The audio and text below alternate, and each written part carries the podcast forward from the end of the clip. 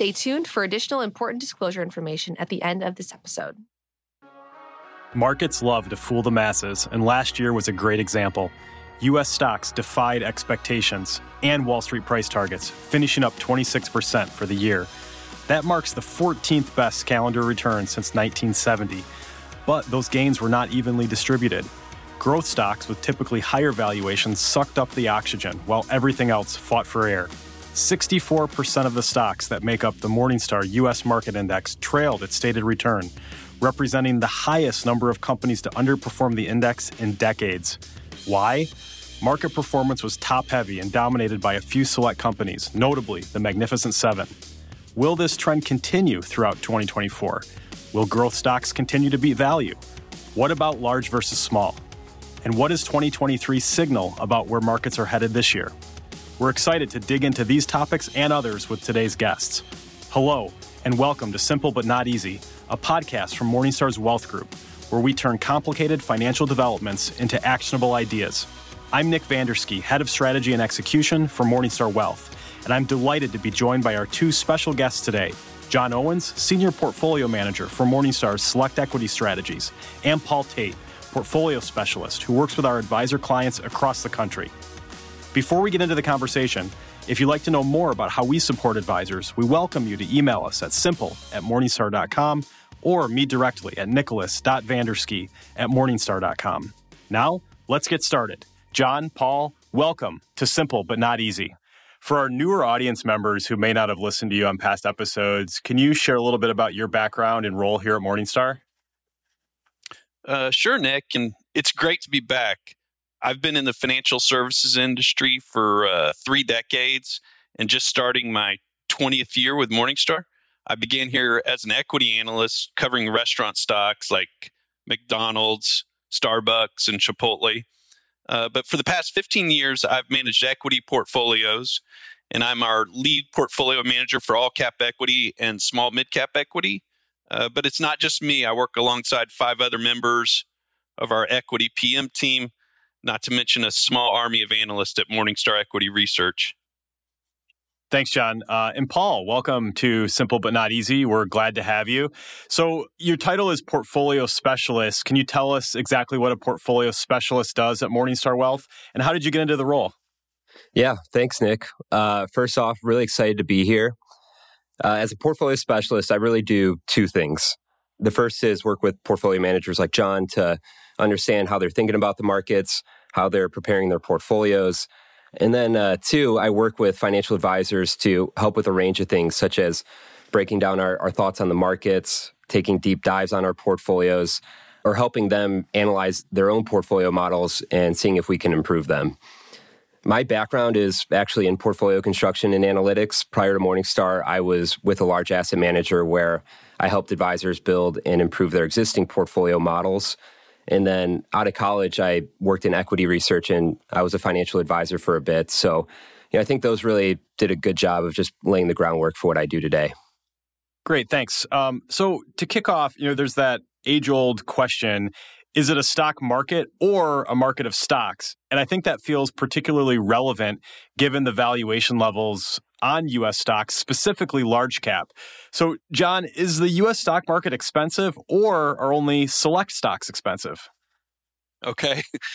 Um, I believe the answer here to both questions is yes. So, based on many measures, I think the market's valuation looks pretty expensive here.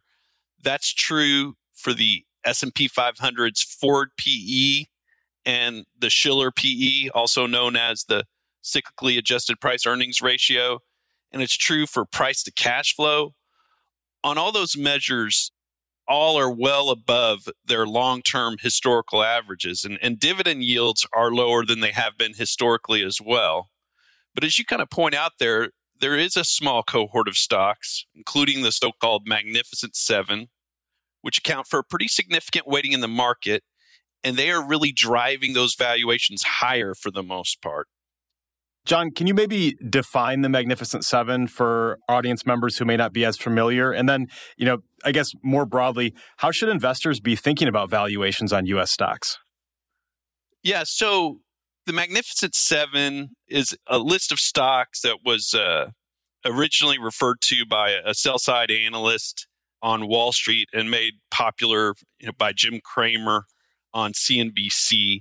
And basically, there's seven mega cap internet technology oriented stocks that drove you know incredible performance in the stock market in 2023 and they include well-known names like alphabet amazon apple tesla meta microsoft and nvidia.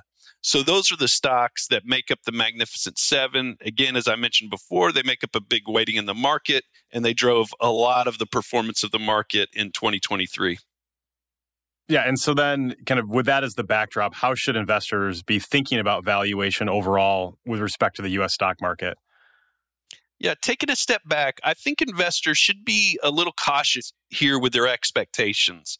You know, we've seen kind of market environments like this before. You know, I think of the Nifty 50 in the 1970s or the dot com bubble in the late 1990s, where you had fairly high valuations or very high valuations in a cohort of stocks that proved not to be, you know, very sustainable in terms of what the market could do going forward. I think the good news is is that the rest of the market offers some bargains. So rather than being a buyer of a broad market index fund or ETF, you know, we think investors should be a bit more discriminating here. Thanks, John. That's definitely solid advice. Paul, shifting over to you and kind of your interaction with advisors, what's the sense that you get from them and their clients? Are valuations a concern at this point?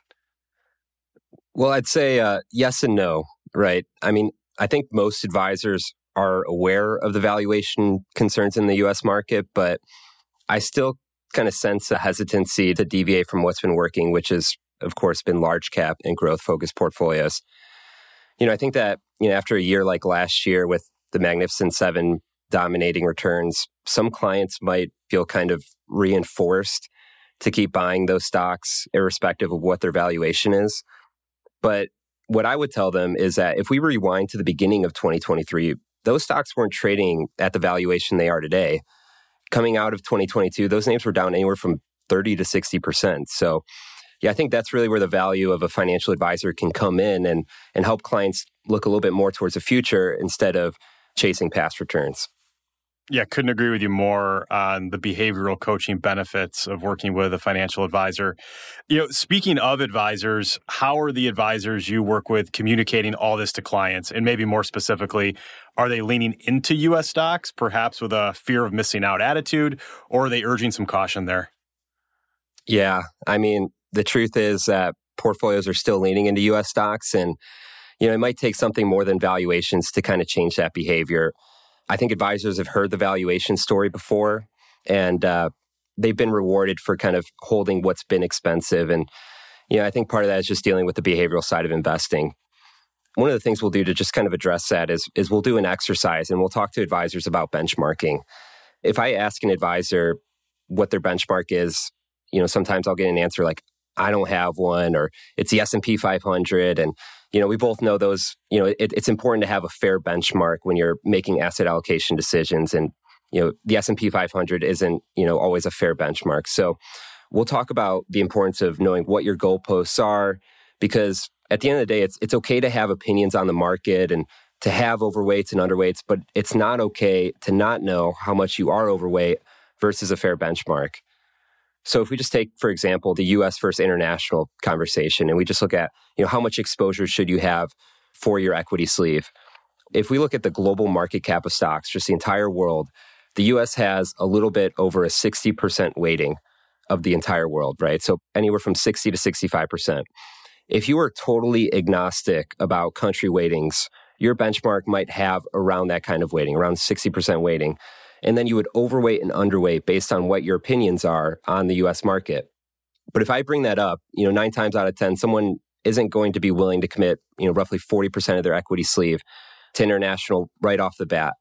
And that's fair, right? Even if we look at, you know, large asset managers or professional investors, you know, their benchmark probably isn't 60 40 US non US as well.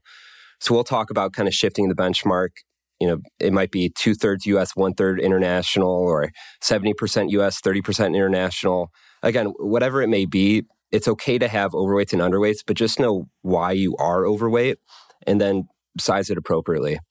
And then I think from there, it just gives us a good starting point to talk about other areas of the market, you know, why they might be attractive, how much you might overweight, and then what the overall portfolio looks like versus your benchmark. That's great, Paul. And thanks for those insights from the field. Okay, so uh, it's fair to say that calling for inflection points in markets is a little bit like trying to predict the weather. That said, there are two obvious trends we've observed in US equities last year. First is that growth has outperformed value. And in fact, growth stocks have beat value stocks by the second widest margin in the last 20 years. And the second is that large cap outperforms small cap. And, and specifically there, large caps beat small caps by 10% last year. And, and really, this continues a pattern that's held steady for over a decade. And if you look at the 10 year annualized numbers, large caps have been at a little over 12%, uh, and small caps just a little over 7%. So, Maybe let's start with growth and value. And before we dive into the details, John, can we first define these terms for our audience? Yeah, sure, Nick. There are different definitions of growth and value that are out there, but from Morningstar's perspective, the way we look at value stocks, those are, are stocks that trade at lower prices to sales, earnings, cash flow, dividends, and book value. Whereas growth stocks are those that deliver faster growth in those underlying measures, faster growth in sales, earnings, cash flow and book value. And I think one thing that really differentiates Morningstar as well is that it doesn't consider just historically based measures, but Morningstar also looks at forward looking ones when classifying companies into those value and growth style boxes. Okay, great. So, can growth outperformance continue? And there, is there any sign of an inflection point? So, as you noted, growth stocks have outperformed for a long period of time. And sure, it could continue, but using history as a guide, leadership tends to rotate back and forth over time. Now, timing those turns is very difficult, which you alluded to there, Nick. But I'd say, according to the Morningstar analyst, from a long term perspective, value stocks appear more attractive. And that's especially true for small and mid cap segments of the market. Now, that's not to say that value stocks will definitely outperform in 2024. Who knows? But the analysts do think that they have the potential to outperform over a longer horizon, thinking you know several years. And I'd agree with that. And speaking for my two portfolios, all cap equity has a modest tilt toward value stocks, and small mid cap equity has an even stronger tilt toward value stocks. Got it. Thanks, John. So let's uh, transition to large versus small, and and you know, as you mentioned, you manage strategies across the market cap spectrum. Where are you seeing the most interesting opportunities? Well, we are seeing opportunities across the market cap spectrum for sure, but we've certainly been increasing our exposure to small and mid cap stocks. At the end of 2023, small and mid cap stocks represented about 38 percent of the value of the all cap equity portfolio. I'd also note that foreign stocks, which we discussed earlier, they represent nearly 10% of my portfolio. But if you like, let's take a look at the S&P 500, you know, for the sake of comparison. In my view, the S&P 500 is much more of a bet on large cap stocks and in particular large cap growth stocks and it has no exposure to foreign stocks. So I'd argue that the S&P 500 isn't all that diversified today. So if large cap growth stocks were to fall out of favor, the S&P 500 wouldn't fare that well at all. And we saw that happen in 2022. So we think at a minimum investors should seek out more diversification beyond just US large cap growth stocks. So Paul, I'd be interested, you know, with John's guidance in mind, what has your experience been with advisors navigating small caps as of late? Are they interested in this asset class or at least warming up to it? Yeah, you know, I actually had an advisor bring this up to me last week. We were going through our, our 2024 outlook and, you know, he asked me about small caps before I even had a chance to get to it. So, yeah, I think that advisors are definitely aware of the potential of small caps, but I do still think there's a bit of hesitancy to pull the trigger you know, the truth is the valuation story looks really great you know, versus small caps versus large caps have looked more attractive than they have in over 20 years. But you know, I think still the hesitancy comes from the timing aspect of the trade. So one of the things we did was uh, some research on at what point in the economic cycle do small caps generally outperform large caps. And if we just segment the economic cycle into three phases, we have the downturn, which is where recessions occur. We've got the subsequent repair and recovery phase. And then we have the expansion in late stage. And we can see that the period we're in right now, the expansion in late stage, large caps generally do outperform small caps historically. In the repair and recovery stage, small caps will generally outperform large caps. In the uh, the downturn stage, though, it's somewhat of a mixed bag. You know, generally, I think we would expect that small caps might underperform large caps, but um, there have been some cases where small caps have outperformed, which is you know notably back in the early 2000s. And the interesting thing is, back in the early 2000s, we had a similar valuation gap as we did today. So, what we're telling advisors is that you know it might be next to impossible to perfectly time any kind of trade, but if we're using valuations as our compass, small caps look really attractive right now, and advisors have been really receptive of that. That's great. Good to hear.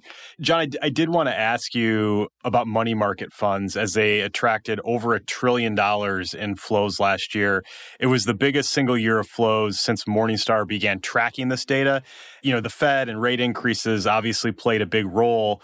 And now the market is expecting rate cuts. So, you know, could the proverbial cash on the sidelines go looking for a new home at this point? What's your take? It's, it's a good question, Nick, but I, I actually think this cash on the sidelines is a, a myth. So, you know, we have to remember for every buyer of a stock, there's a seller. So, Nick, if, if I buy your shares of XYZ, right, then my cash moves off the sidelines, right? I've taken my cash and I've bought those shares of XYZ but then you're getting my cash. Your cash moves to the sidelines. There's no net change in cash. But I would acknowledge that, you know, that sentiment can play a factor in valuations. You know, if market sentiment turns from negative to positive, then the market can rise because more people will be trying to buy stocks, pushing up prices. But as I look here today, US investor sentiment is already fairly bullish. So I wouldn't expect much price earnings multiple expansion from here for the broad market.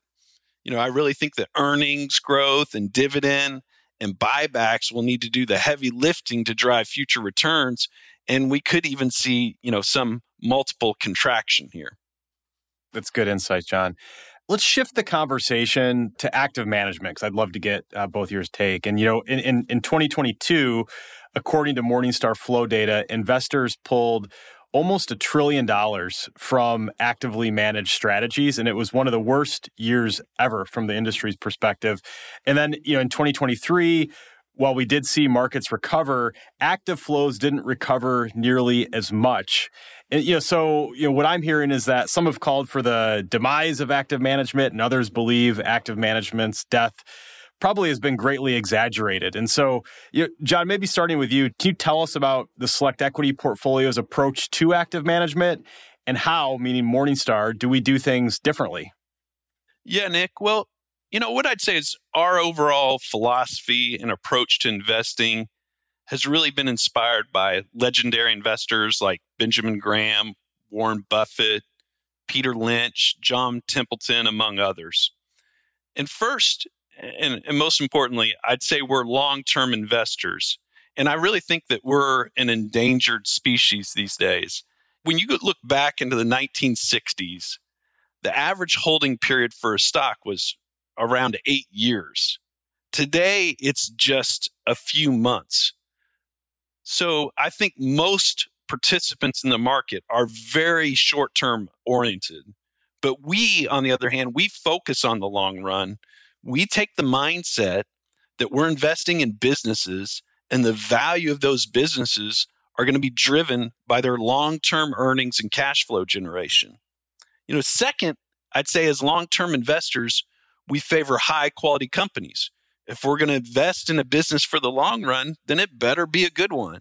So we like companies with durable competitive advantages, solid balance sheets, consistent earnings and cash generation over a cycle, and good growth prospects. Importantly, we prefer companies to be led by a strong board and management team. I think, thirdly, we prefer to buy those companies when the shares are discounted to our estimate of their intrinsic value. So, price really does matter to us. And then, fourth, we believe in focused portfolios. We don't think it makes a lot of sense to invest in your 101st and 102nd, 103rd best idea. So, in our portfolios, we'll focus on our highest conviction ideas. For example, all cap equity currently holds 41 stocks, small mid cap equity holds 36. We think that provides sufficient diversification while still allowing us the opportunity to deliver alpha. Thanks, John. Totally get your point about being focused yet still diversified. So, Paul, while we're on the topic of active management, are you seeing any interesting trends around advisors' preference for different managed account program types or specific fund wrappers? Yeah, I mean, no, no doubt ETFs are becoming more and more popular from my seat, you know, especially as we see emerging trends like actively managed ETFs gain more and more traction. Uh, still, you know, I think there's a lot of great strategies and great managers that are offered through the mutual fund wrapper. So, you know, for us, what makes a lot of sense is usually a combination approach. At Morningstar, we actually have a series of active passive portfolios that we manage, and you know, those tend to be really popular. A lot of FAs just really see the value of that best of both worlds approach. But you know, if we take a, a, step back and just look a little bit more broadly speaking, yeah, I, I definitely see a lot of advisors kind of follow the trend of outsourcing their portfolio making decisions to third party managers, whether it's you know model portfolios or, or SMAs. I think uh, there's a lot of research that has shown this. It's not something we're just seeing at Morningstar, just across the industry. There's just been this secular trend of of outsourcing, and you know, if we've talked to you know some of the largest and fastest growing advisors out there, one of the things they'll tell us is that they keep trying to find uh, ways to make their business just more efficient. And um, outsourcing their investment decision making to asset managers means they can focus more on growing their bottom line, which means spending time with their existing clients, finding new ones, right? Growing their book. It's not more about you know choosing whether growth or value is uh, the winning trade next year. Yeah, no doubt. And I think about the advisor market uh, in terms of the advisor count specifically and how it's stayed relatively stagnant over the last decade. Uh, yet the demand for advice and household assets in the U.S. continue to increase. And so, you know, obviously it's a great time to be an advisor, but as you point out, they're being tasked to do more and more and bring on more and more households and assets. And so scale really becomes something that is top of mind in terms of how they, they run their practice. Uh, you know, we've covered a lot in the episode, and, and John, I, I, wanted to ask you: just do you have any interesting investing trends or topics that investors should be paying attention to? Maybe perhaps something that's underfollowed at this point. Yeah, Nick, you know, I'd just say, you know, I'd encourage investors to really try to ignore the short term noise, you know, including any kind of predictions for 2024. Don't pay too much attention to trends and, and what I call topics du jour focus on the long term instead.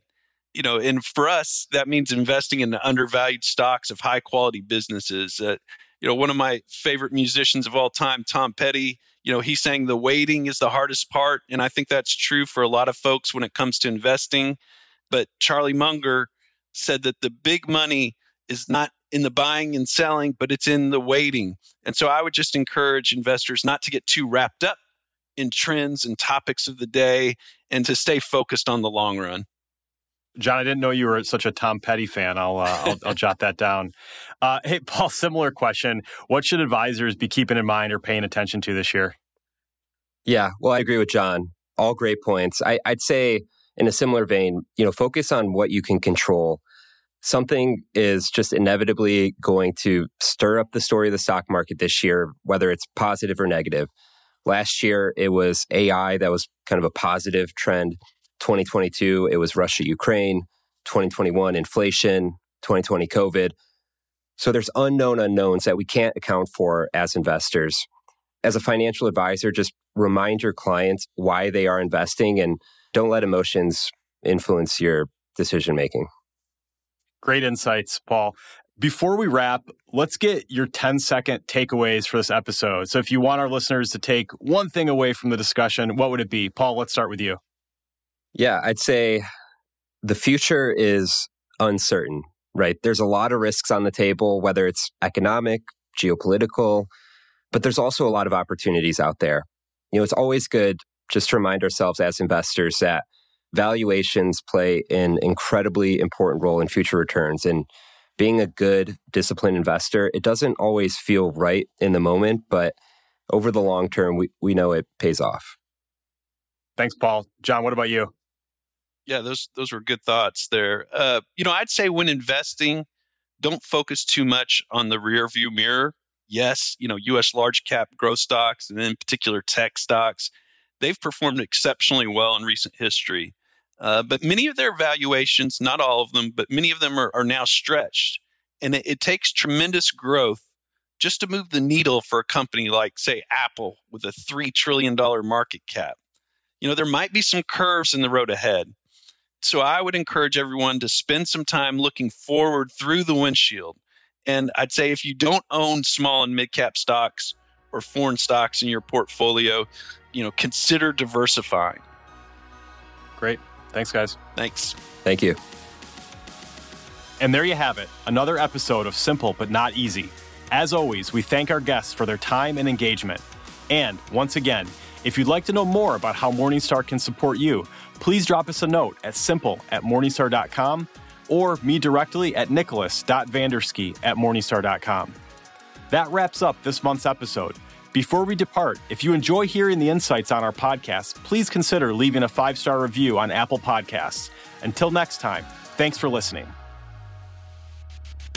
This podcast is produced and issued by Morningstar Investment Management LLC, a registered investment advisor and subsidiary of Morningstar Inc.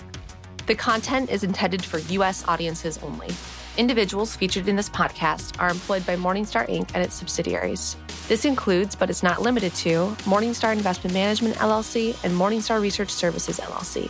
Morningstar Investment Management and Morningstar Research Services are registered with and governed by the U.S. Securities and Exchange Commission. This podcast is for informational purposes only and should not be considered investment advice. Opinions expressed are as of the date of publication. Such opinions are subject to change. No Morningstar entity, including Morningstar Investment Management and Morningstar Research Services, shall be responsible for any trading decisions, damages, or other losses resulting from or related to the content presented. Morningstar makes no representation as of the completeness or accuracy of the information presented. Past performance is not a guarantee of future results. All investments are subject to investment risk, including possible loss of principal. Individuals should seriously consider if an investment is suitable for them by referencing their own financial position, investment objectives, and risk profile before making any investment decision. This podcast is for informational purposes only, does not constitute investment advice, and references to specific securities or other investment options mentioned are not an offer to buy or sell that specific investment.